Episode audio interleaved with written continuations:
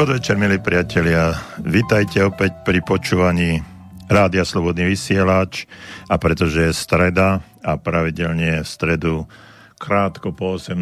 hodine, tak eh, počúvate aj reláciu Okno do duše a pri mikrofóne aj za mixážnym pultom dneska a stále doktor Jozef Čuha, psychológ a dnes máme aj jedného hostia, za chvíľočku vám ho predstavím. Dnes je taký zaujímavý deň, 29. júl.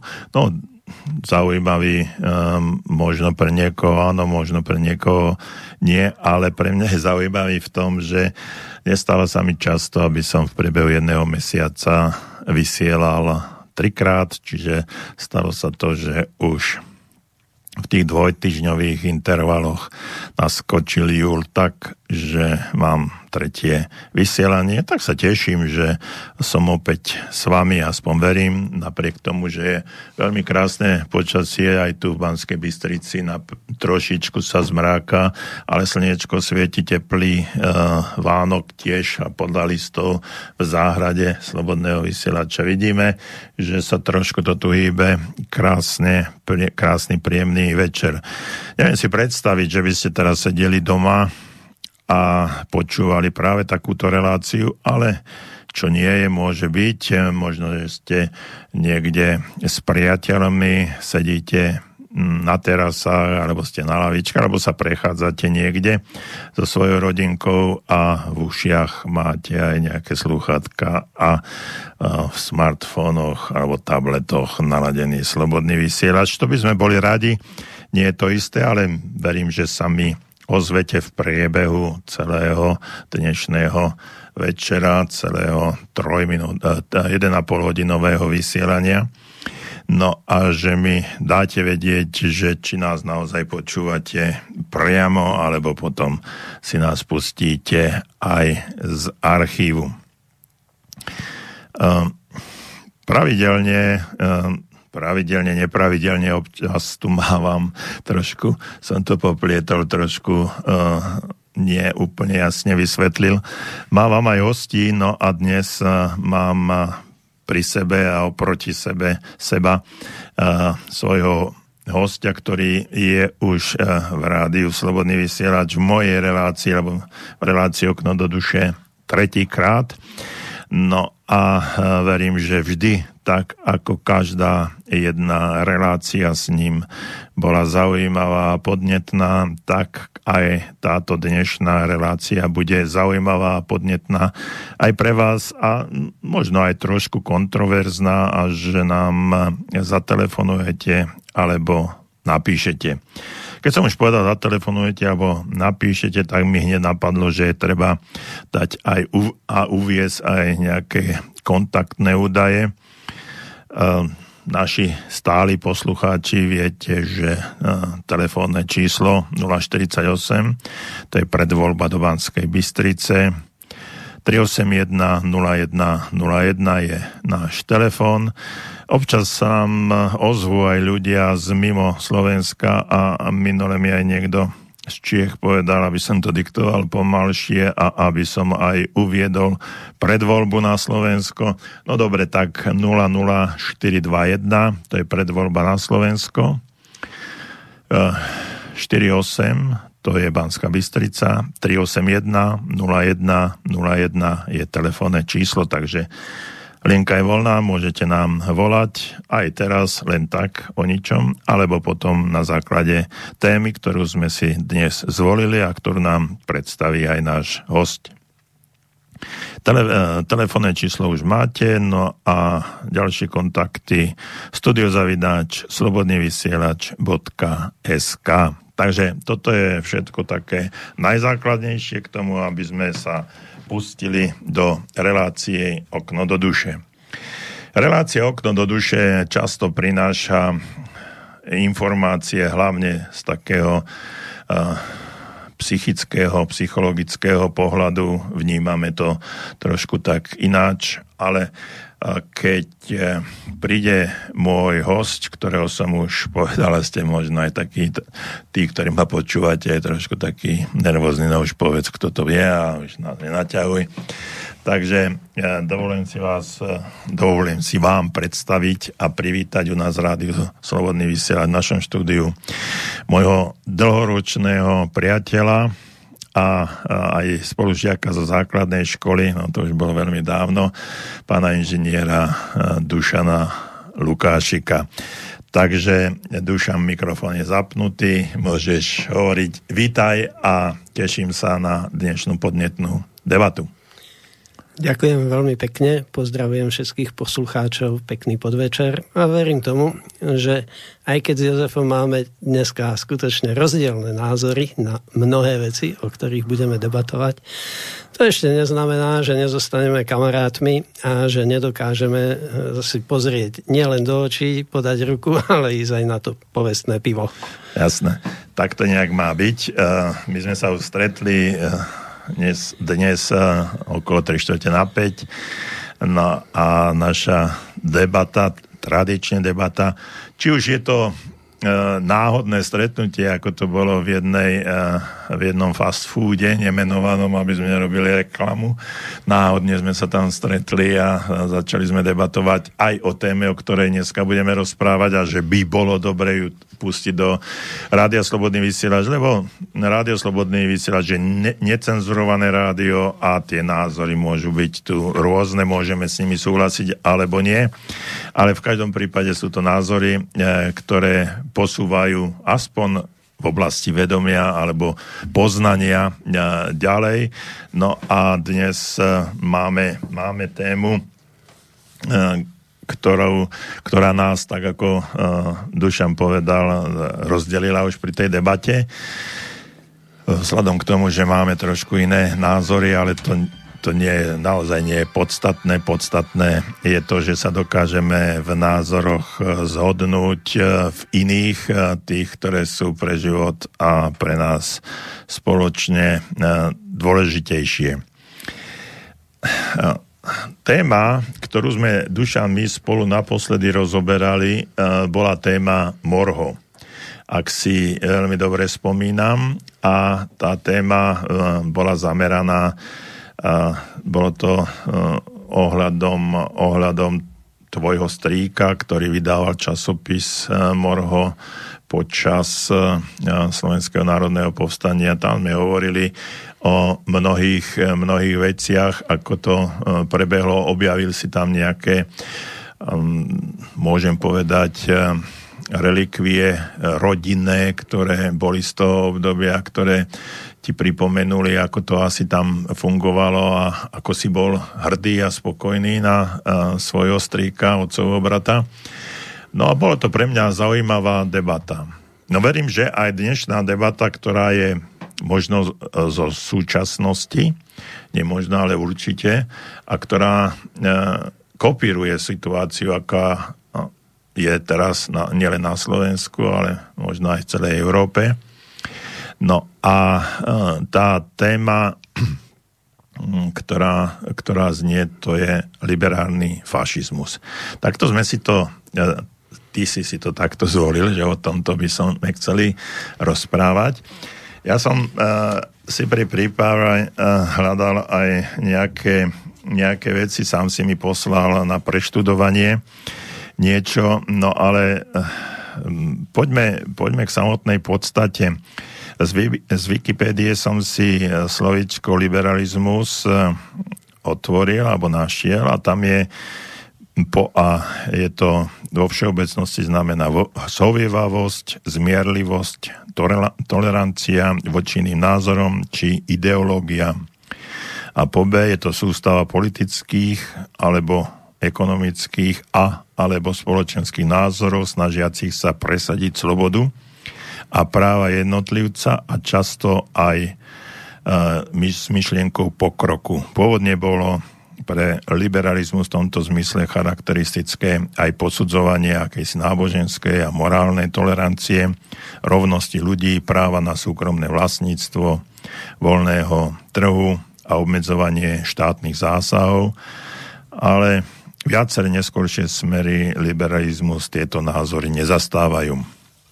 Čo sa týka slovička fašizmus, tak je to po taliansky fascismo, to je zrejme nás, a som to asi zle prečítal, ale to je jedno. Je to forma radikálneho autoritatívneho nacionalizmu, to je podčiarknuté, vyznačujúca sa obsesívnymi predstavami o rozklade spoločnosti, dekadencii a o národnom e, potupení, snažiaca sa o dosiahnutie národného znovuzrodenia. Táto e, politická teória a prax sa poprvýkrát presadila v medzivojnovom Taliansku vedenom Mussolinim, neskôr sa výrazne rozvinula v Nemecku, kde bola označená ako nacizmus. Tak toto sú uh, dva uh, z Wikipédie uh, stiahnuté akési citáty. No a uh, keď sme o tom rozprávali, aj tuším niektorí autori tomu hovoria, že sú to protiklady, tzv. oxymoron. Uh, takže Dušan, aby som ti už dal aj slovo, aby som to nerozprával len ja. Prečo vznikol takýto pojem týchto dvoch protikladov a čo to z tvojho pohľadu znamená a ako v tom ďalšom, v tej ďalšej etape sa budeme rozprávať o tom, ako sa prejavuje. Áno. No ja by som nadviazal na tú našu predchádzajúcu debatu, čo si spomínal hľadom strýka. Skutočne odvtedy s bratrancom sme dohľadali ohromné množstvo ďalších dokumentov, z ktorých jednoznačne vyplýva, že Strýko bol tlačiar časopisu Morho, jednoznačne. Je to pravdepodobne autor asi najrozsiahlejšej zbierky fotografií originálnych, 350 kusov, ktoré sú zatiaľ dohľadané ako jeho autorstvo. No a momentálne v spolupráci s Ústavom pamäti národov pripravujeme publikáciu, ktorá by mohla mať rozsah možno 250, možno 300 strán, kde sme si zadefinovali za úlohu, aby tieto fotografie ožili príbehmi, ktoré prežili ľudia počas tohto povstania. Sú to neuveriteľne silné zážitky. No a popri tom, e, samozrejme, ja som sa e, dotkol aj e, otcovho strýka Ondreja, čiže je to taký komplex rodinných udalostí počas povstania, ktoré tú rodinu poznamenalo v tom pozitívnom a následne aj negatívnom slova zmysle. Toľko snáď k tej uh-huh. minulosti. No a, a teraz čo sa, týka... premostíme na súčasnosť. Je tam nejaký Cítiš tam nejakú, nejakú paralelu alebo nejakú e, súvislosť medzi tým, čo sa vtedy dialo a dnešnej, dnešnou dobe, dnešnou áno, dobou? Áno, toto presne si vystihol. Ja keď som rozmýšľal, čo som mal vlastne spoločné so strikom a prečo som ho mal tak ohromne rád, myslím strika mm. Jana, no tak to bola láska k slobode. Mm. Napriek tomu, že Strýko bojoval s Rusmi, však pod vedením Morozova v, v brigáde Pomstiteľ. Tak keď prišli Rusi v 68. Strýko neváhal napísať do cieľa článok, v závere ktorému povedal, že nakoniec sa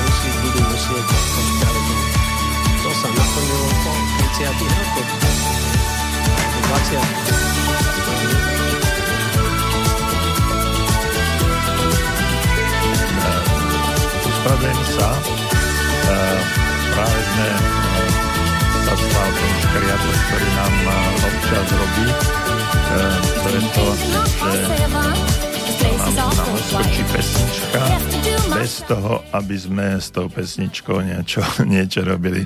A možno to bola aj moja chyba, že v tejto chvíli nám naskočila, naskočila pesnička, tak chvíľočku vydržte a možno si oddychnete od našich rečí a vypočujete si niečo, čo vám práve v tejto chvíli bude, budeme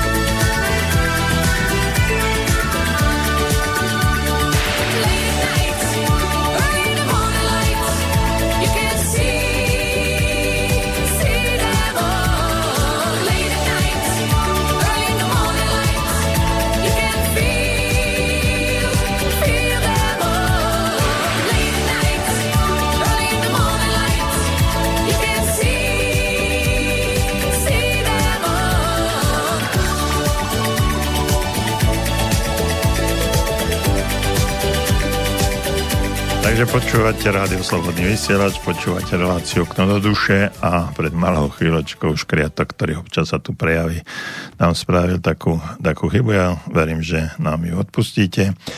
Uh, Duša, my sme hovorili o prepojení toho hnutia alebo časopisu Morho s dnešnou dobou. No a ako pesnička išla, znovu si tam mi povedal niektoré, niektoré veci, tak skús sa vrátiť k tomu prepojeniu, mm, ako to, ako to existuje, alebo z tvojho pohľadu, ako to vidíš, to obdobie a dnešnú, dnešnú situáciu. No v každom prípade e, povstanie v 54, 44.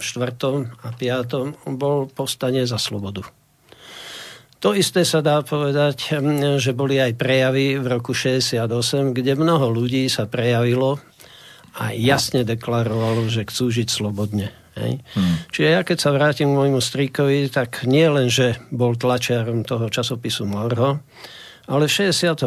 jasne deklaroval svoj postoj a v časopise Ciel povedal, že teda nesúhlasí s týmto vstupom, napriek tomu, že bol v strane a že teda tvrdil, že jedného dňa sa títo jeho bývalí spolubojovníci slovenskému národu budú musieť e, ospravedlniť. No, samozrejme, v tých čistkách e, ho vyhodili zo strany a jednoducho tá rodina utrpela. Na druhej strane strýko nikdy sa nezohol a žil ten svoj život slobodného človeka, napriek tomu, že tá spoločnosť to nejak nepodporovala. Ne? Keď vezme môjho otca, no tak po vojne si kúpil kabriolet a to zadalo to, že skončil v PTP tábore ako čierny baron, dneska má zase placet, že je protifašistický bojovník. Ne? Tak to, to sú také všelijaké osudy v celej tej rodine. No. A keď to vezmeme k dnešku, tak v zásade skutočne je tu znova otázka slobody. Hmm. Tá otázka slobody je v pocite človeka, v pocite tom, či skutočne tak, ako žijem, či sú naplnené všetky tie moje schopnosti, ambície, a, ale v tom zmysle primeranom, spoločensky, alebo teda e, je tá spoločnosť deformovaná. No a tak, ako som to ja zadefinoval, tak je to pomerne jednoduché. Keď vezmeš socializmus, tak princíp rovno znamenal, že prakticky nech si vytvoril akúkoľvek hodnotu, tak si dostal len veľmi malú pomernú časť, ktorá častokrát e, nereflektovala tvoju zásluhovosť. No a tým pádom sa strácala iniciatíva jednotlivca. Jednoducho, sloboda bola potlačená. Keď vezmeme ale dnešnú dobu, tak je to korupcia, ktorá potláča férovú súťaž na trhu. No a presne tá úroveň korupcie potom viac menej hovorí o stupni slobody človeka, o tom, nakoľko zase je iniciatíva jednotlivca potlačená. No a že sa boríme s korupciou a bezbrehou korupciou hovoria prakticky škandál za škandálom, ktorý dneska uh, vidíme, čítame, počúvame, celé sú toho média. No a v zásade ten index korupcie veľmi dobre charakterizuje spoločnosť. Čiže ja keď oddelím formu od obsahu, tak ako to urobil Demeskito, ne, no tak formou sme zástupnou demokraciou. To je pravda. Prejdeme ale voľbami a otázka znie, koho tí politici zastupujú. Dneska vieme, že vo väčšine prípadov za nimi vždycky je nejaký investor a tie politické strany sú skôr SROčky ako politické strany, ktoré by zastupovali občana. Ten občan je tu na, iba na tie voľby. No a po voľbách už zastupujeme svojho sponzora, pretože máme záväzky. A to je jedno, ktorú stranu povieme. Hej v zásade každá tá politická strana sa viac menej chová podľa rovnakej muštry. Čiže keď potom oddelíš formu od obsahu, tak obsahom politiky je, akým spôsobom sú prerozdeľované prostriedky na trhoch. No a keď by si sa začítal do príručky diktátora od Demeskita, tak by si zistil, že e, tú politiku je možné skutočne rozdeliť na niekoľko e, rôznych segmentov podľa toho, ako sa prerozdeľujú e, tie zdroje na trhu medzi investorom a medzi spotrebiteľom. To je rozhodujúce. Hej? A existuje skutočne rovnovážny stav, kedy spoločenský záujem je vyrovnaný so záujmom individuálnym, to je ideálny stav, a vtedy dosahuješ maximálnu slobodu. No ale niektoré politiky sú vhodné pravicové a niektoré politiky sú zase vhodné lavicové, podľa stavu. A existuje istý výsek v tom segmente trhu, kedy obe politiky zaistujú ešte vyššiu slobodu. Ale ako náhle to prerozdeľovanie už začne byť nad tieto limity, tak postupne sa sloboda stráca. Až ideme do extrému a ten extrém je presne protipol ideálneho stavu a to je čistý diktátorský systém, kedy dochádza k presunu majetku e, od spoločnosti k vybraným jednotlivcom. Bez toho, aby plnil protihodnotu. Dušan, ale to, e, to bolo aj za čas socializmu. Hej? Že... Áno tam, čiže môžeme povedať, že nič sa nezmetilo, lebo tam to tiež išiel ten majetok do rúk niektorým jednotlivcom, poplatným červenej knižke. No a znovu, keď to vezmem tak naozaj v úvozovkách nejaký oligarcha bol Sovietský zväz a dnes sú to oligarchovia v rôznych politických stranách, ktoré riadia tú politiku. Vtedy tam riadil tú politiku niekto, niekto iný. Aj financoval, musíme si to povedať, všetky tie, uh, všetky tie komunistické, ideologické a neviem aké veci. Čiže a na základe toho, že to niekto um, finančne, ale aj politicky financoval, tak uh, politika na Slo- v Československu bola poplatná tomu režimu. V 89. sa spravili, no, nie je jedna politická strana, je ich viac a ako ťa, som ťa dobre počúval, tak vravíš, že sa stali z politických strany seročky a sú za tým tiež niektorí, ktorí to financujú. No teraz len sa to, to čo bolo 40 rokov, sa to zmenilo a, a z jednej sa to rozčlenilo na x strán a za tým je to všetko rovnaké, nie? No, ja by som to nevidel úplne rovnako. To, čo je rovnaké, je, že jeden systém i druhý systém potláča iniciatívu jednotlivca. A ktorý systém nepotláča? No, ako náhle ty máš zaistenú férovú súťaž na trhu, bez korupcie, ako náhle máš zaistené, že skutočne sú vyhodnocované relatívne ideálnym spôsobom no, tie, tie súťažné podmienky, no tak potom má každý príležitosť. A pokiaľ nie sú nejaké dohody, ktoré častokrát počúvam, dohody kompromisu, hej, inými slovami, koľko tebe, koľko mne, hej, mm. no tak potom na takom, na takom trhu sa dá súťažiť a na takom trhu vyhráva skutočne ten, kto má lepší výrobok, lepší produkt, lepšiu službu. A to posúva potom produktivitu práce, kvalitu života, ale hlavne dáva to motiváciu pre človeka, pretože vidí, že cez sférovú súťaž volá, kto skutočne sa uplatnil, vytvoril podmienky možno lepšie pre existenciu vlastnej rodiny, no a to dáva motiváciu nie len človeku, ktorý ktorý e, sa teda vyhral tú súťaž a realizoval sa, ale dáva aj ostatným. No ale pozri si iná, inú súťaž, korupčnú. Všetci vedia, ktorí sa tej súťaže zúčastnili, že rozhodla korupcia. No ak rozhodla korupcia, tak na čo budem ja investovať do inovácií, keď tie peniaze potrebujem korupčne posunúť kde si, aby som vyhral. Hej. Čiže táto jednoducho potláča inováciu, potláča rozvoj spoločnosti. No kde je trh, ktorý by mal rozhodovať o tom, že či je nejaký produkt alebo služba je vhodná alebo lepšia ako tá druhá? No to je presne ono, e, že každý výrobok, alebo každý typ výrobku, tak toto povedzme, má svoje špecifika a každá konštrukcia trhu musí tieto špecifika, pokiaľ má byť dobrá, e, nejakým spôsobom reflektovať a zabudovať do svojho trhu. Nie je to jednoduchá vec, e, aby si mal predstavu, presne za toto dostal Jean Tirol e, Nobelovú cenu. Potom tu máš kopec ďalších vecí, ako je asymetria v informáciách na trhu. Opäť traja ľudia, čo dostali za to Nobelovku, hej, keď zistili a podhalovali všetky tieto súvislosti.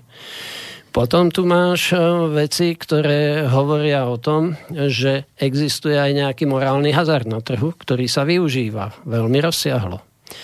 Existuje aj také niečo, ako je konflikt záujmu na trhu Čiže je tu kopec situácií, ktoré tá ekonomia už dneska odhalila. Tá zistila, že nejaké voluntaristické trhové podmienky skutočne neplatia. A niektorí autory trhu idú až tak ďaleko, že po aplikácii teórie chaosu na ekonomiku, zistili, že skutočne ekonomika 20. storočia, tak ako bola chápaná v, tým, v tom zjednodušenom princípe ponuky a dopytu, funguje len v veľmi malom úzkom rozpetí a že jednoducho je potrebné predefinovať vôbec trhy, ich konštrukciu a reguláciu. To je podstatné. Hej? Ale to sa nedieje. Hmm. No a kto by to mal spraviť? No samozrejme, že ak som politik, tak by som mal vedieť minimálne, že tento problém existuje a mal by som vedieť, na koho sa mám obrátiť, aby takúto konštrukciu trhu spravil. Máme 30 rokov po nežnej, zamatovej akejsi revolúcii a nespravil to nikto. A napriek tomu, že tu boli rôzne politické strany aj v rôznych koalíciách, Čiže e, dá sa povedať, že e, celé to 30-ročné obdobie bolo obdobím korupčným? No, keď vezmeš index korupcie, tak ako je vyhlasovaný temer každý rok, e, no tak zistíš, že za posledných 15 rokov sa pohybujeme v indexe korupcie od 4 do 5 to znamená približne 50 až 60% zdrojov. Od 4 do 5 z koľky? Z 10. Uh-huh. Hej. Pričom 10 je e, bezkorupčné prostredie. Uh-huh. Hej. Čiže e, zistíš, že približne 50 až 60% zdrojov prechádza cez korupciu a spoločnosť ich nevidí. Tie peniaze zmiznú, tie peniaze sa neroztáčajú a samozrejme efektívnosť potom týchto investícií je veľmi nízka. Ja som o tom prednášal na pôde Bruselu v roku 2013 a tam sa ukázalo, keď som dal do súvisu index korupcie a HDP na obyvateľa v štátoch Európskej únie, hmm. že keď odstrániš 10% korupcie, tak sa ti zdvojnásobuje HDP na obyvateľa. Dáva to logiku, pretože tie peniaze, keď sa začnú skutočne v investičnom cykle realizovať, e, no tak oni sa trikrát, štyrikrát otočia v korupčnom cykle raz a miznú. Hmm. Sú zabetonované kde si a to je všetko. Ne? Takže sa vrátim k tej otázke. E, za tých 30 rokov uh, mali sme tu rôzne vlády. Všetky boli korupčné? Alebo všetky vlády sa správali korupčne a keby, sme, keby sa znížila ten ten index od tých 10%, alebo menej, menej by sa tá korupcia využívala, tak e, znamenalo by to, že by sme sa mali lepšie a že tento štát by bol na vyššej úrovni? No ja osobne to vnímam asi nasledovne. Kým ten socializmus skutočne viac menej majetok nechal v štáte, to že nejaké tie drobné, e, povedzme tí, čo mali dostupnosť e, k tomu majetku, aj nejakým spôsobom si privlastnili, tak to boli drobné. To boli nezaujímavé veci z pohľadu hospodárstva. Takže ten majetok v štáte bol pomerne veľký, no a hľadali sa riešenia, akým spôsobom ich presunúť um, tak, aby jednotlivci, ktorí sú schopní s tým majetkom robiť, aby sa k nemu dostali, aby dostali príležitosť.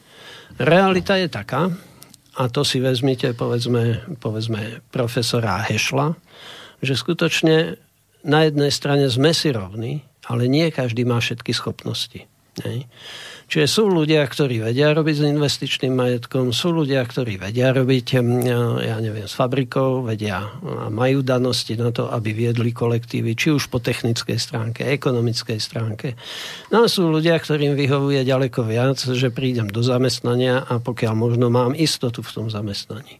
Hmm. Inými slovami, urobiť túto selekciu nejakým spravodlivým spôsobom bolo veľmi ťažké.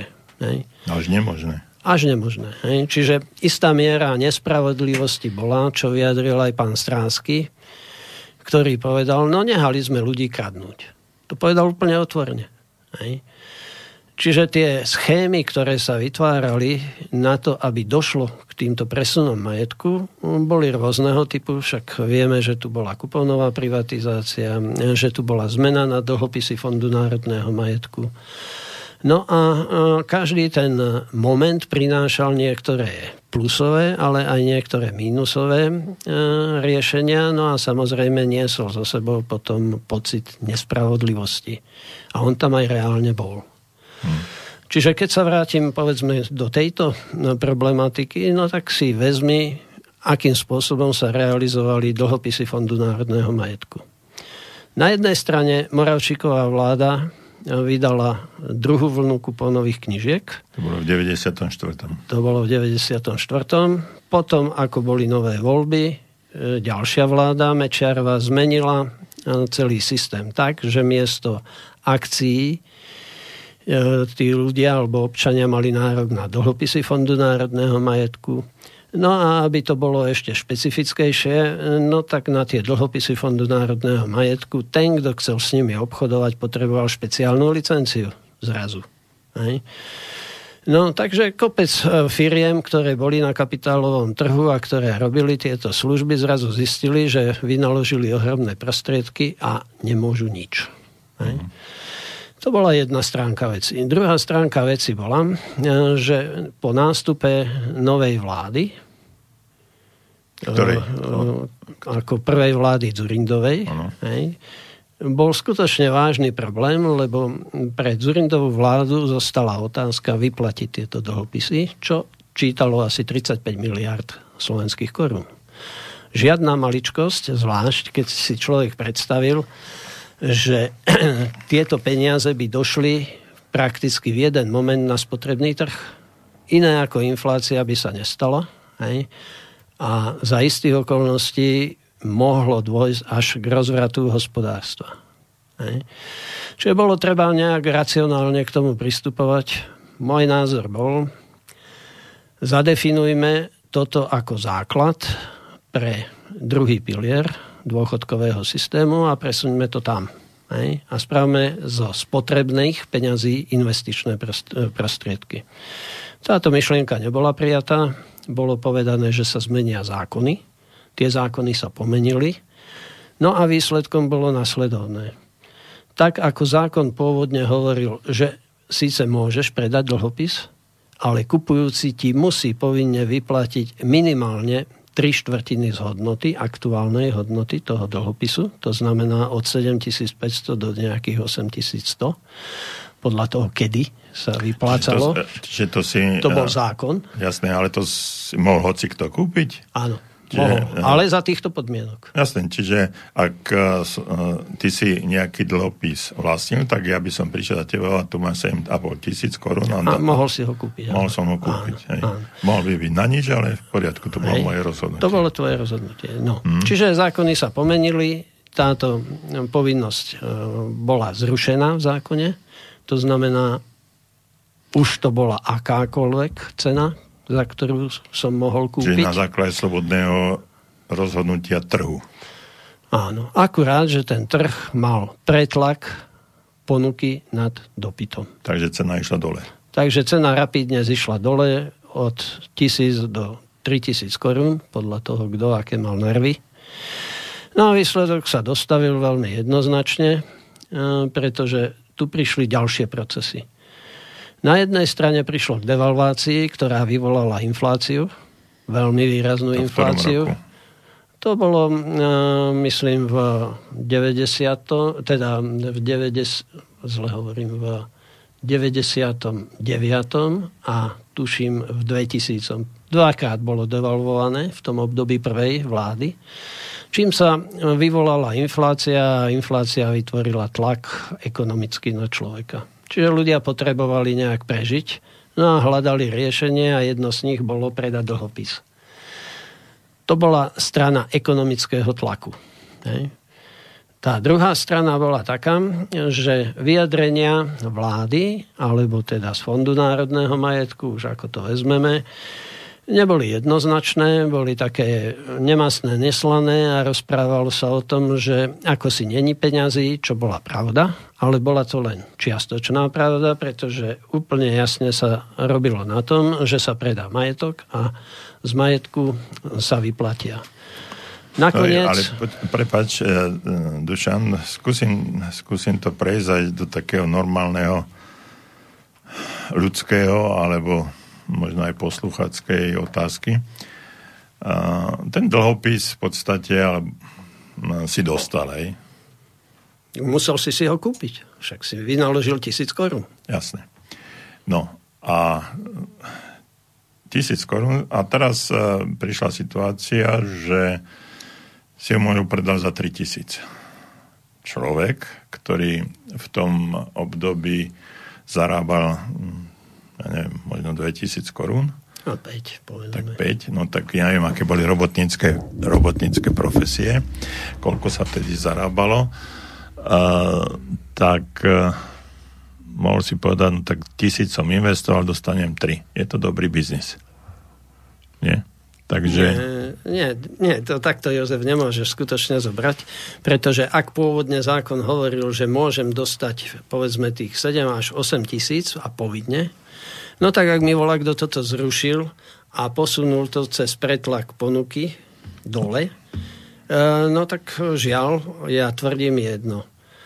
Ak by som dostal informáciu, že určite štát vyplatí 13 750 korún v čase po 5 rokoch, ako bol povinný, no tak asi by som veľmi vážne zvažoval, či ten dlhopis predám, čo aj za 3000 korún, alebo počkám ešte 1,5 roka a mi ho štát preplatí v plnej výške. Hej. Ale táto informácia nezaznela. Tu stále sa hovorilo Fond národného majetku. Nemá peniaze, štát nemá peniaze, musíme sa zadlžiť. No a popri tom bežala privatizácia slovenského plinárenského priemyslu. To boli veľmi vážne operácie, ktoré sa tam vtedy diali. Nakoniec to dobehlo až do štádia, kedy sa zdalo, že práve na privatizácii SPP sa rozbije prvá Zurindová vláda. Vtedy došlo k rekonštrukcii vlády práve pri nezhodách vo vláde na túto tému. No a našiel sa, nazvime to nejaké kompromisné riešenie, ako postupovať vo vzťahu k privatizácii SPP a z výnosov sa potom vyplácali či už dlhopisy, alebo sa financoval druhý pilier. Hej? Čiže e, bolo pomerne bezpečné požičať štátu Ale na vyplácanie. Druhý pilier no, to bolo až roku, okolo roku 2004. Áno, tam, tam sa štvrtina, tuším, e, teda 25% z hodnoty SPP sa alokovalo v Národnej banke účelovo pre spustenie druhého piliera. Ale to ešte v tom období sa o druhom pilieri ani nechyrovalo. Nie, nie, nie pravda. My sme mali rozpracované komplet celé, celé riešenie druhého piliera. Uh-huh. tam bola jasná väzba medzi privatizáciou SPP a spustením druhého piliera. To bolo Dokonca... okolo roku 2000, hej? to bolo v roku už, e, čo sa týka privatizácie SPP, tak to boli roky 2001-2002. Mm-hmm. Ja dokonca som navrhoval, aby do druhého piliera nešli peniaze ako výnos privatizácie, ale rovno akcie SPP. Mm-hmm. Takýto model bol prijatý volakedy v Kanade, kedy akcie Telekomu, ktoré vlastnil štát, presunul do druhého piliera ako základ druhého piliera v Kanade. Hej. Čiže odišli, trans, teda nebol, nemali tam transakčné náklady s tým spojené a samozrejme bola to otázka ceny na trhu. No, táto myšlienka neprešla, predalo sa 49% akcií a predala sa aj riadiaca pozícia pre privatizéra. Hej. To nakoniec po tých, po tých všetkých nazvime to rovno politických súbojoch a bojoch vyhralo konzorcium, v ktorom pôvodne boli nielen nie len nemecké a francúzske firmy, ale aj Gazprom, ktorý hmm. tesne pred, pred e, privatizáciou z toho konzorcia vystúpil. Hej. Takže privatizovali len nemecká firma a francúzska Gaz de France a už neviem, ktorá nemecká. OK. No a ako to dopadlo a aký je no. to súvis aj s, s tým Čiže... liberálnym fašizmom, o tom si povieme po krátkej pesničke.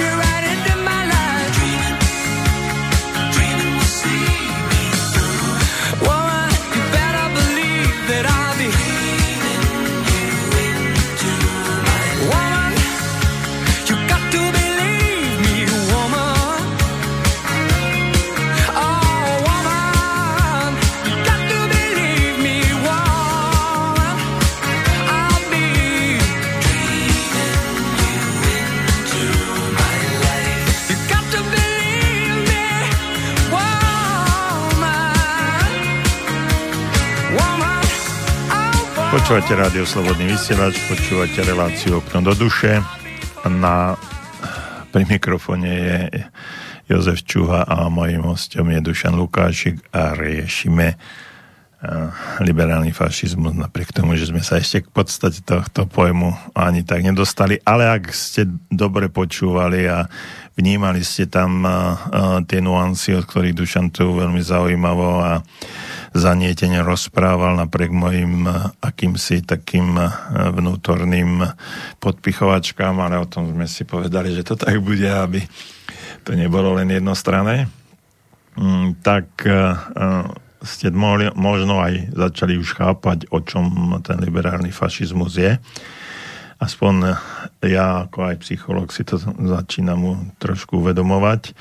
No a vy máte stále možnosť sa k tejto k týmto témam vyjadriť. Počúvate Rádio Slobodný vysielač, reláciu Okno do duše, telefon 048 381 0101 No a studio zavináč slobodnyvysielač.sk je náš kontakt mailový.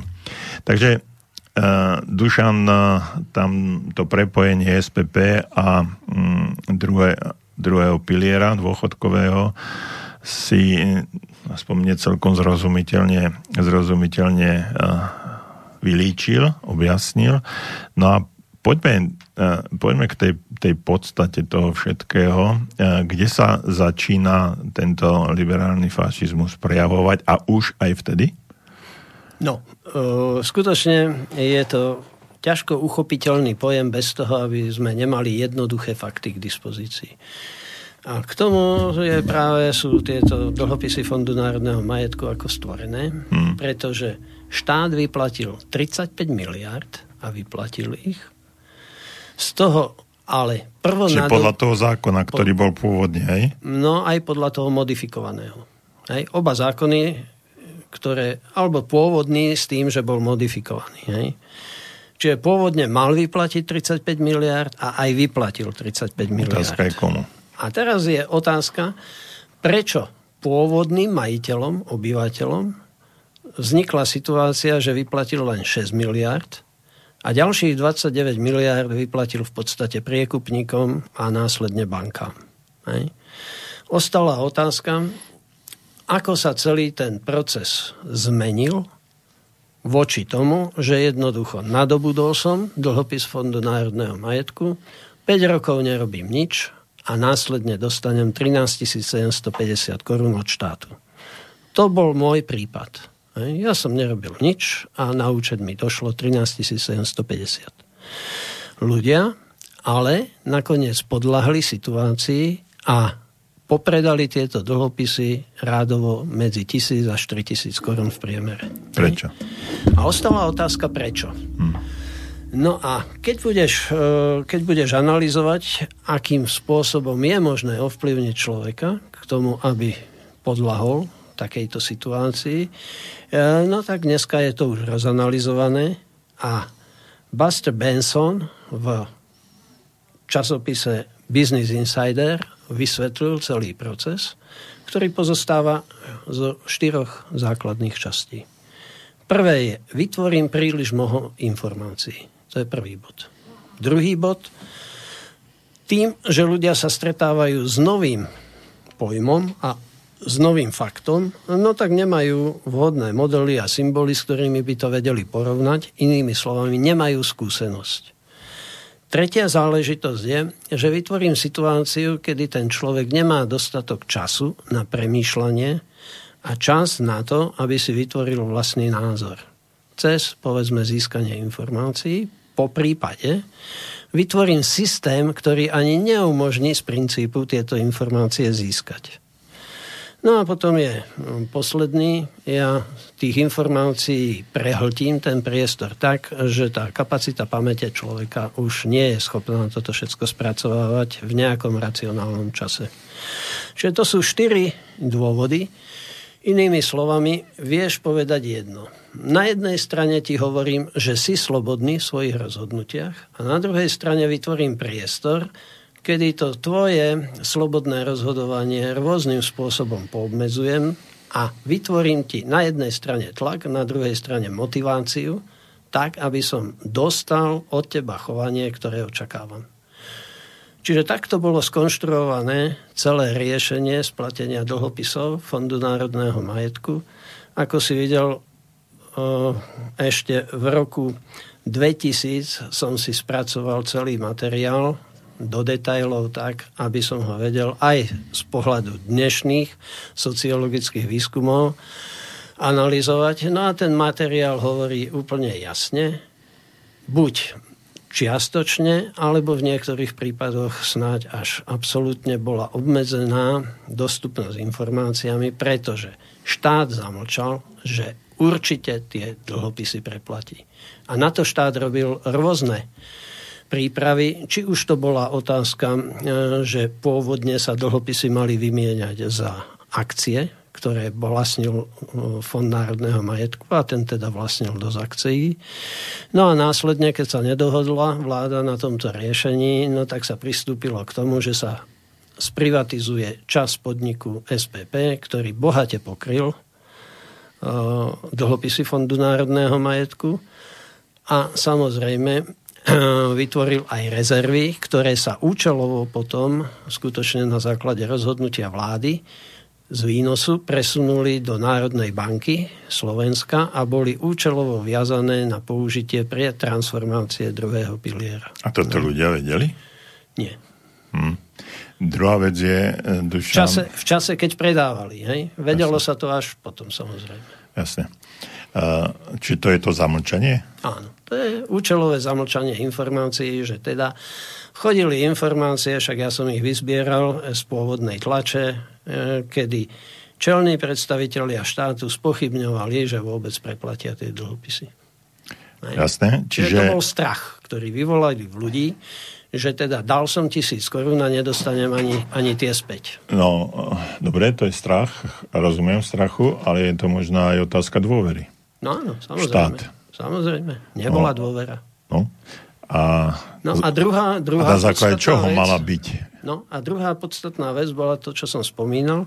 Dvojnásobná devalvácia koruny e, skutočne spôsobila infláciu a inflácia vytvorila ekonomický tlak na ľudí. Čiže ten strach a obava z prežitia ekonomického bola stále väčšia a väčšia pri simultánnej strate zamestnanosti. Čiže umelá devalvácia? To je otázne, či bola umelá. V každom prípade bola. Hej. V každom prípade v tom čase bolo až 18-percentná nezamestnanosť a nikto nevedel, dokedy si udrží prácu. Hej. Čiže tá, e, tá neistota bola pomerne vysoká. No. Strach no. z budúcnosti v rodinách Jasne. bol veľký. Hej.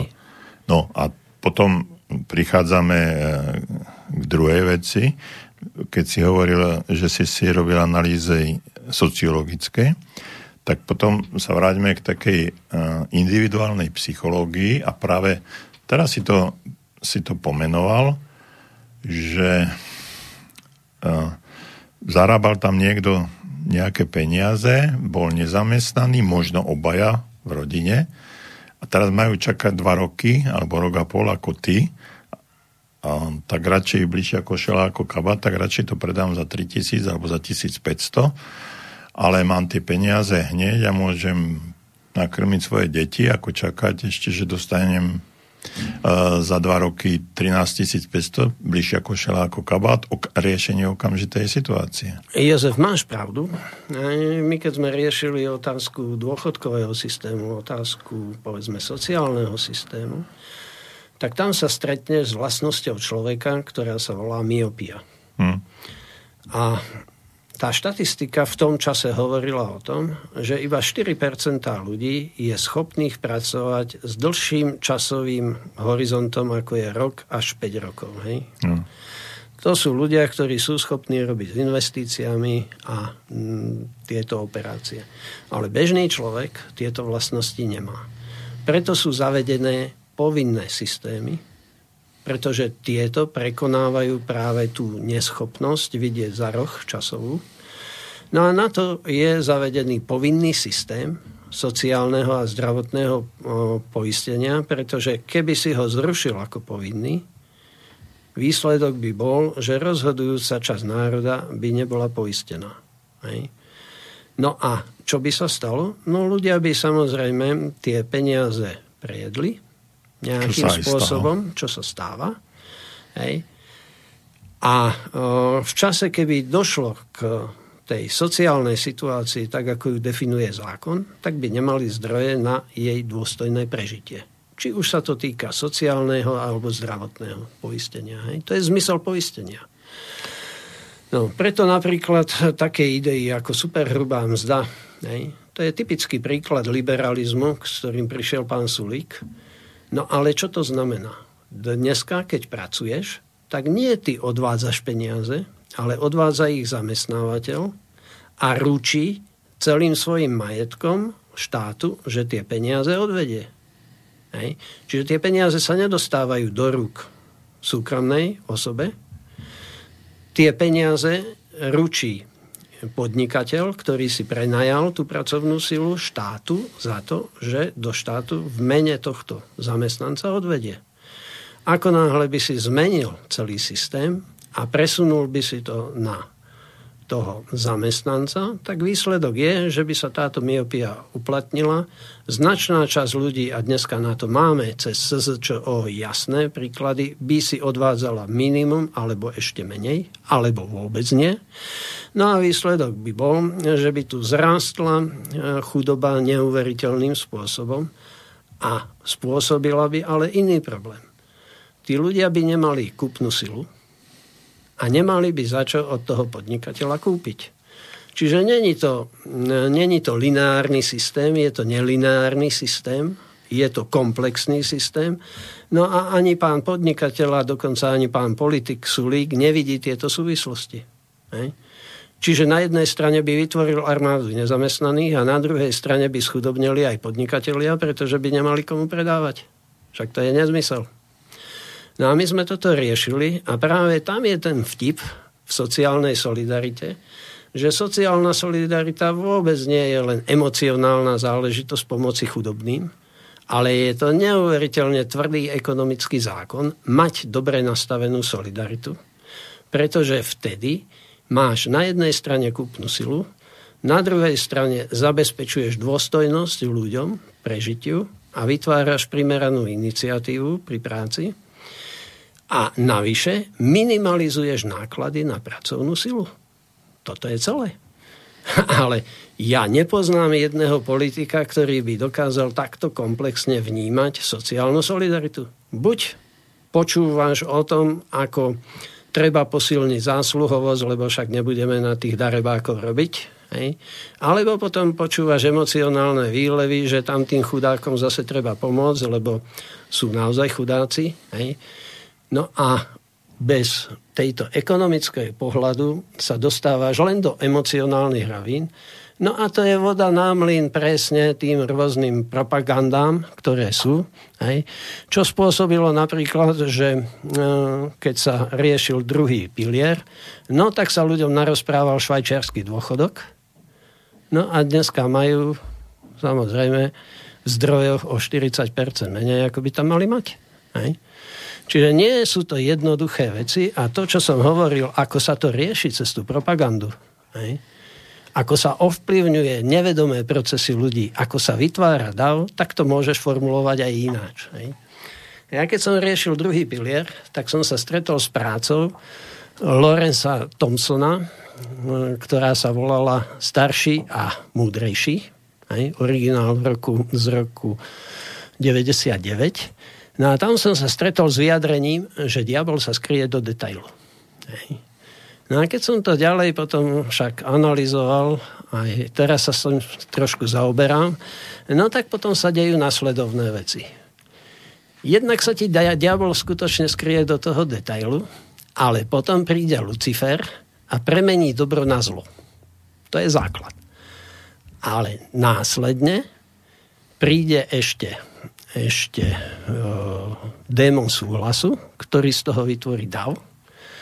A tam sa prezentuje, že skutočne to zlo je vlastne dobrom. Hej? A na to je už ten satan, ktorý polarizuje takto dav. Hej? Čiže máš štyri fázy, cez ktoré prevedieš to vedomie človeka, pretože ty nevieš povedať, či slnko je dobro a zlo bez kontextu situácie. Predsa ak mi vyjde slnko po 40 dňoch dažďa, no tak predstavuje dobro. No ale ak slnko vyjde po 40 dňoch pálavy, no tak asi nepredstavuje to dobro. A opačne. Keď máš 40 dní dažďa a príde ti 41. deň dažď, no tak ti prídu záplavy a predstavujú zlo. Hej? Ale ak ti príde dažď po 40 dňoch e, pálavy slnka, e, no tak je to Božie požehnanie. Hej? Čiže ty nevieš o samotnej veci povedať, či je dobro a zlo bez kontextu. Hej?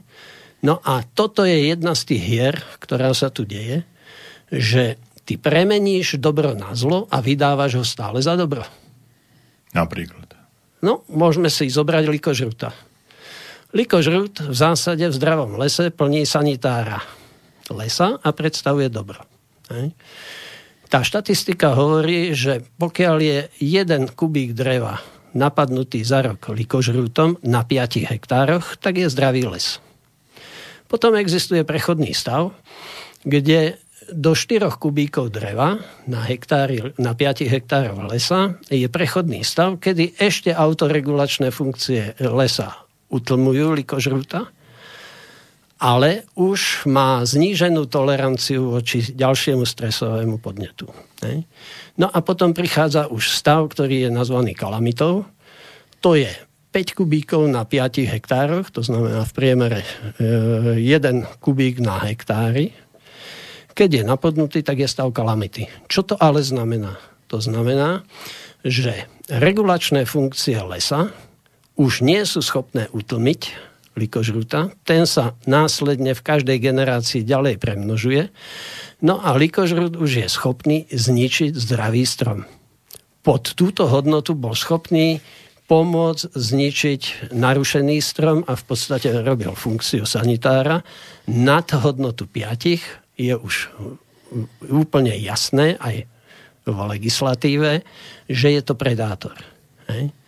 No a to, čo sa stalo v Tichej, nebolo nič inšie, že sa vychoval likožrut tak, že keď na jar 2007 vylietol s polomou, no tak tie roje likožruta boli schopné zničiť každý strom na 150 hektároch. To je realita. Tieto roje sa reprodukovali a následne počas ďalších desiatich rokov ničili smrečiny v Tatrách. V západných Tatrách primárne, sekundárne tam, kde doleteli a našli svoju potravu. A toto je podľa môjho názoru podstata toho, čo sa deje vôbec v prečinách, pretože tam potom následne nastávajú vzájomne prepojené procesy, či už je to rast teploty, či už je to oslabenie voči vetru toho lesa a jednoducho ten rozpad lesa tam je. Čiže my nemôžeme slovko bezprostredný no, charakterizovať u komplexných systémov len v časovej rovine. Je tam ďaleko viac faktorov podľa príslušného no, faktoru, ktorý vlastne pôsobí negatívne. No a čo takzvaných, keď si už tento príklad použil, čo takzvaných pralesoch, kde e, nie je žiadny zásah a potom by z tejto tvojej logiky vyplývalo, že prales by ani nemohol existovať, pretože by bol okamžite likožrútom alebo niečím iným, nejakým žrútom zničený. Áno, máš pravdu.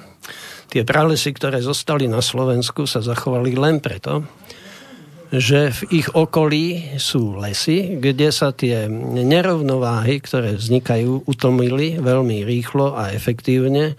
To znamená, že v tých pralesoch, ktoré pozostali, E, skutočne e, máme, máme stromy, ktoré dosahujú až povedzme vek tisíc rokov. Hej. Príkladom je Nevcerská dolina. Kým sa lesníci starali o tichu, o kvoprovu a mohli robiť sanačné opatrenia, e, no tak sme tam mali limby. Aj máme. Ale štatistika hovorí, že už tisíc kubíkov týchto limb, veľmi vzácných, a veľmi starých padlo za obeď. Už padlo. Hej? Čiže tým, že sme prestali sa starať a nazvali sme toto, že to bude bezzásahová územie, hej, tak e, dochádza k ďalším stratám, k ďalším narušeniam, pretože tieto narušujú autoregulačné funkcie lesa, prekonávajú ich a les e, postupne speje k rozpadu. To je realita. Hej.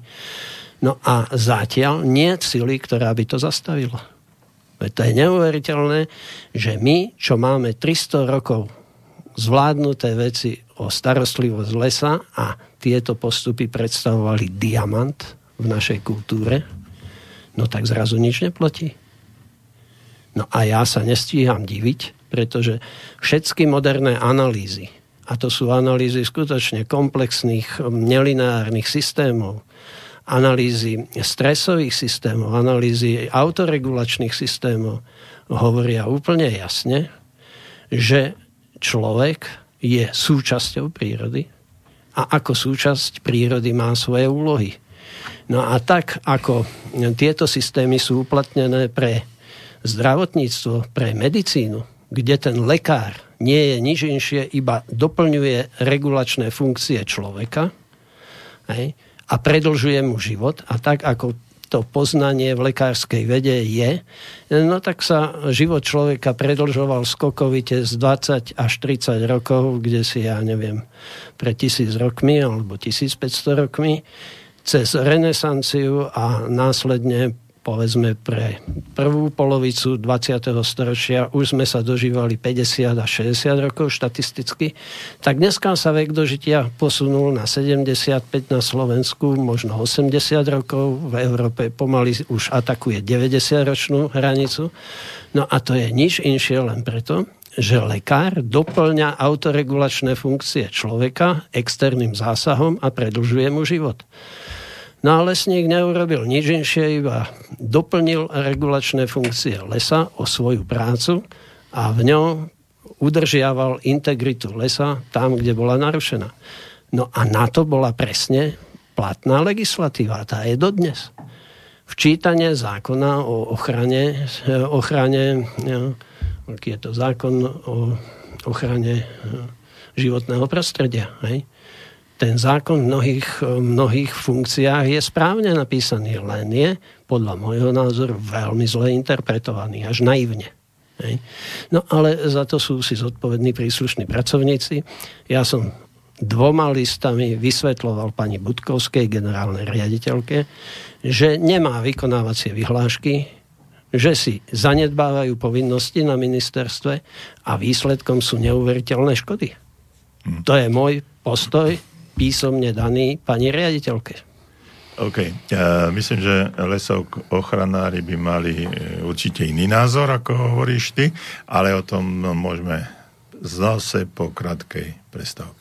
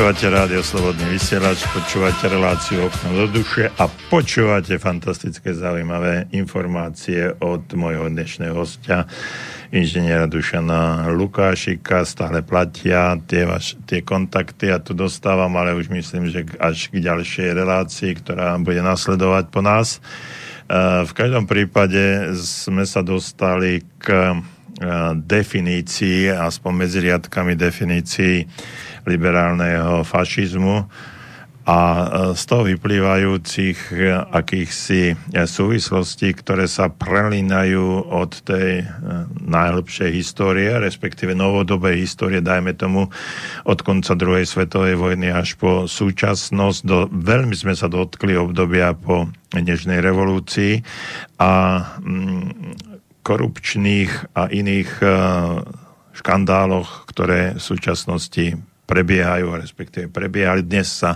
viac menej objasňujú. Mňa z e, duša na celej tom našom e, rozprávaní zaujala taká najpodstatnejšia vec a to, to je možno aj z mojho osobného hľadiska, lebo keď som si robil analýzu hodnot a toto robievame pravidelne s našimi klientami, či je to na úrovni tých na, najvyšších, e, respektíve e, korporácií, kde, kde pracujem, alebo je to na úrovni ľudí, ktorí sú v súčasnosti nezamestnaní, alebo sú takí, ktorí hľadajú toto zamestnanie. Mm, e, robíme si pravidelne také analýzy a pri tej činnosti občas, predsa sa len hovorí, že čas aj mení e, postoja, nálady a, e, a iné veci, tak ja som si ro, robím si takú e, s nimi túto hru na hodnoty a takmer vždy mi vyjde na tú najvyššiu hodnotu, ktorú si, ktorú si vážim, okrem života, hodnota slobody. A tá hodnota, hodnota slobody je pre mňa uh, najvyššia a neskutočne si ju e, cením, že je to tak.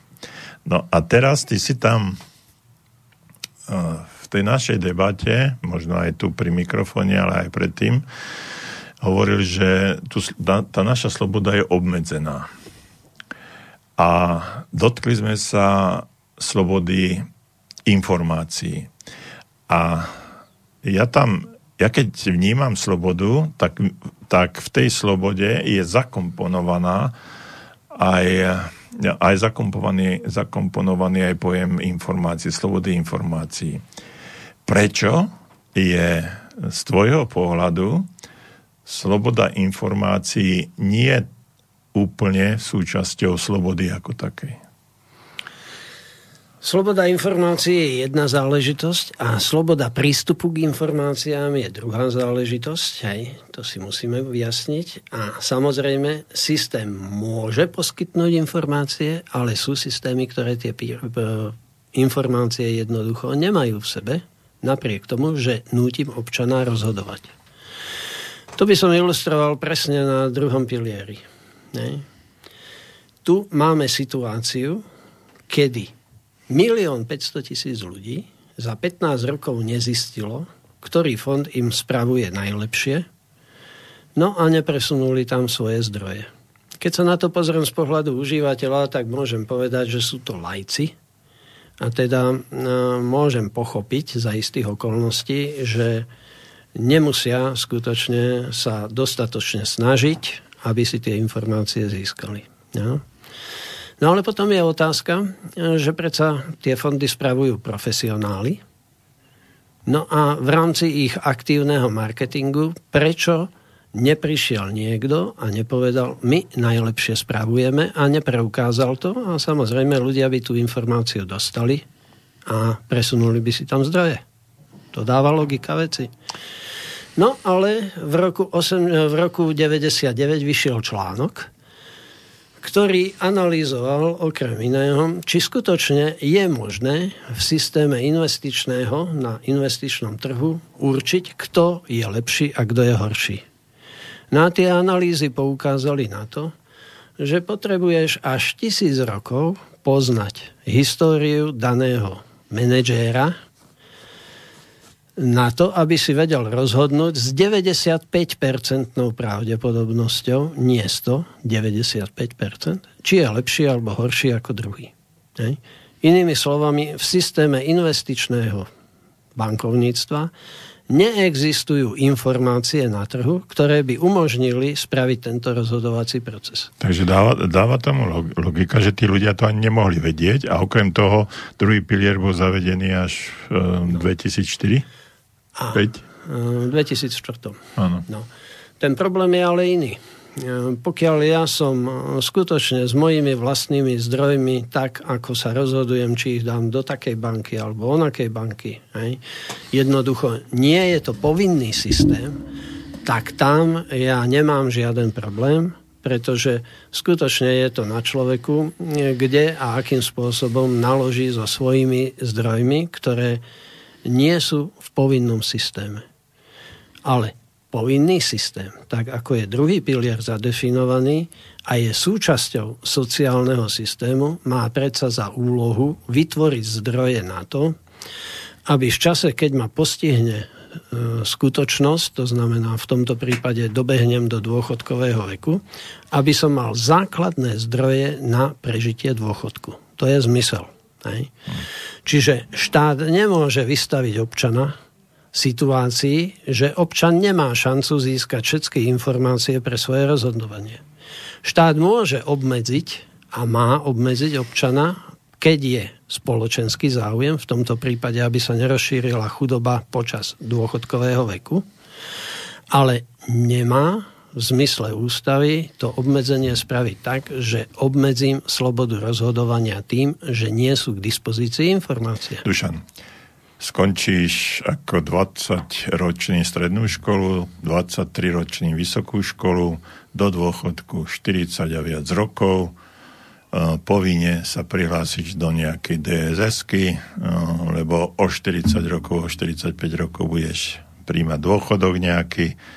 Čo to teba v tomto veku zaujíma, aj keby tie informácie boli a by ti povedali, že táto dss je najlepšia, sám si povedal, že nie je možné za tisíc rokov zistiť, ktorá je najlepšia, tak e, ti jedna povie, e, dss A ti povie, my sme najlepšia, lebo a dss B ti povie, my sme najlepšia a čo ti povedala DSS A je nepravda, lebo a čo teraz si máš v 19, 23 rokoch spraviť? Áno, táto otázka je správna až na to, že štát vôbec nemal dopustiť takúto konštrukciu systému. Preca v roku 2000 boli už známe systémy, ktoré tieto problémy mali vyriešené a skutočne nebol žiaden problém vytvoriť rezervy pre daného človeka práve kvôli demografickému problému. Napríklad tak, ako to robí suverénny fond v Norsku, alebo ako to robí fond druhého piliera v Kanade. Boli sme tam, bol tam aj so mnou taký mladý inžinier, v tom čase ekonóm. Tie informácie sme mali, tie informácie malo ministerstvo, no a však Marek Lendacký nakoniec robil Kaníkovi poradcu vedel o všetkom. Hmm. No, dobre. Uh, aj keby tie informácie vyšli, uh, napriek tomu uh, si myslím, že tí ľudia by tomu nevenovali dostatočnú pozornosť a poviem ti príklad. Uh, robíme ľud- s ľuďmi osobnostný rozvoj alebo čokoľvek iné a pýtam sa ich na to, čo o 3, o 5 rokov by chceli robiť, či sú to už ľudia do 29 rokov, alebo aj staršieho dáta, tak oni, tak drvivá väčšina povie, ja neviem, čo sa do, či sa dožijem zajtrajška a nie, čo budem robiť o 3, o 5 rokov. A ja som rád, že je to takto, ako to je, lebo či budem zdravý a tak ďalej a tak ďalej. A uh, ten, uh, toto konštatovanie takého uh, uh, ako by som to nazval, tak, takého lajdáckého až prístupu k svojmu životu, zvlášť u ľudí, ktorí, ehm, pre ktorých je to možno najdôležitejšie a to sú ľudia, ktorí ehm, majú tú fluktuáciu veľkú a hm, pracovnú výkonnosť nízku, tak ehm, pre nich je to nesmierne dôležité. A tento prístup je, je až, až neuveriteľný z nášho pohľadu, keď takto debatujeme. Z ich pohľadu je to suverene. Ich zaujíma večer, či si môžem dať pivo, potom, čo bude v televízii, a či e, manžel, s manželkou bude mať e, nejaké povinnosti cez noc a ráno, či môže ísť do práce, žijú zo dňa na deň. Pre nich sú 40-ročné obdobia nepredstaviteľné. Súhlasím, Jozef. E, to je presne to, čo sme sa na začiatku bavili, to je tá myopia ako normálny ekonomický pojem. Hmm. No a preto sa zavádzajú povinné systémy a preto je ten občan obmedzený a preto štát v jeho mene a pre neho vytvára tieto povinné systémy. To je zmysel. Hej? To je presne to, čo si pomenoval, že ja nemôžem túto zodpovednosť presunúť na toho jednotlivca z jednoduchého dôvodu, že štatisticky to, čo sme hovorili, možno 90, možno 95% národa nevie rozmýšľať v 40-ročnom horizonte. Hej? Nevie. To je realita. Čiže my, keď máme robiť systém pre človeka, tak ja predsa musím akceptovať jeho vlastnosti. No tak, ale potom to nastupuje lebo... diktátorský režim. No ale vezmi si taký obyčajný zákon o doprave. No tak nech sa páči, však sa rozhodnete, či budete chodiť vľavo alebo vpravo. No keby sme toto pripustili, no tak jedni sa rozhodnú vpravo, druhý vľavo a máš zrážo koľko chceš, alebo si povieš, že teda nebudeš limitovať e, rýchlosť, ani v obci, ani v, mimo obce. No a necháš 200 km rýchlosť behať cez mesto. No, Dušan, ale toto sú pravidlá. No to je to isté. To je úplne to isté. Tu sa tiež bavím o pravidlách. No o ničom inom. Trh nie je nič inšie, iba konštrukcia pravidel. No a, teraz... no a všimni si, že v tej doprave každý akceptuje nie len to, že sú pravidlá, ale akceptuje, že sa aj kontrolujú. No a vo vzťahu k výkonu funkcie potom, či už je to minister, predseda vlády a podobne, tak aj ministri zodpovedajú za výkon svojej funkcie cez pojem, ktorý sa volá odborná starostlivosť. Je to možno pojem e, zobratý z obchodného zákonníka, pre verejný, výkon verejnej funkcie je dokonca prísnejší. Hmm. A musí sa preukázať, že skutočne urobil všetko preto, aby ten systém vyriešil správne. Poviem ti príklad. Hej. Prokurátor zastavil trestné konanie vo vzťahu k Tichej práve kvôli tomu, že sa vytvorilo ohromné množstvo konferencií, vedeckých e, článkov a neviem čoho všetkého. No a jednoduchá pravda, ktorá je v STN 48 2711 alebo v 100, vyhláške 180 Českej z 96. roku sa prekryla nekonečnými názormi e, ako odbornými. Hej. No a zmixovali sa vedomosti so znalosťami. Aký je v tom rozdiel? No dneska sa vie, že len jedna z 300 vedomostí získaná vedecky sa uplatní reálne v praxi. Hmm. Inými slovami, nahradili sa overené postupy lesnické vedomosťami, ktoré síce vedci získali, ale neoverili. Pretože overovanie v lesníctve trvá od 20 do 50 rokov. No. no a prokurátor podľa môjho názoru neoddelil vedomosti od znalostí, zmixoval ich a vyšlel mu podľa môjho názoru nezmysel, pretože však vidíme, čo sa stalo s tými lesmi, tam je výsledok, no a toto nie je nikto za to zodpovedný. No Miloš Zeman povedal jasne vo vzťahu k Šumave, kde sa to isté udialo, že sa stal zločin, aj keď je nepotrestaný. A navyše povedal, že to spravili blázni. A to povedal na plnú hubu. Hej? A to hovorím aj ja vo vzťahu k Tatrám.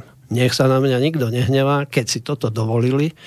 No tak my celý ten, celý ten spis 52 stránkový, ktorý, ktorým prokurátor zastavil trestné konanie, ideme rozobrať do šrobky, No a pokiaľ tu na e, to ne, nezničia cez mocenské nástroje, tak si neviem predstaviť, aby sa neobnovilo celé toto konanie a skutočne sa nepovedala pravda.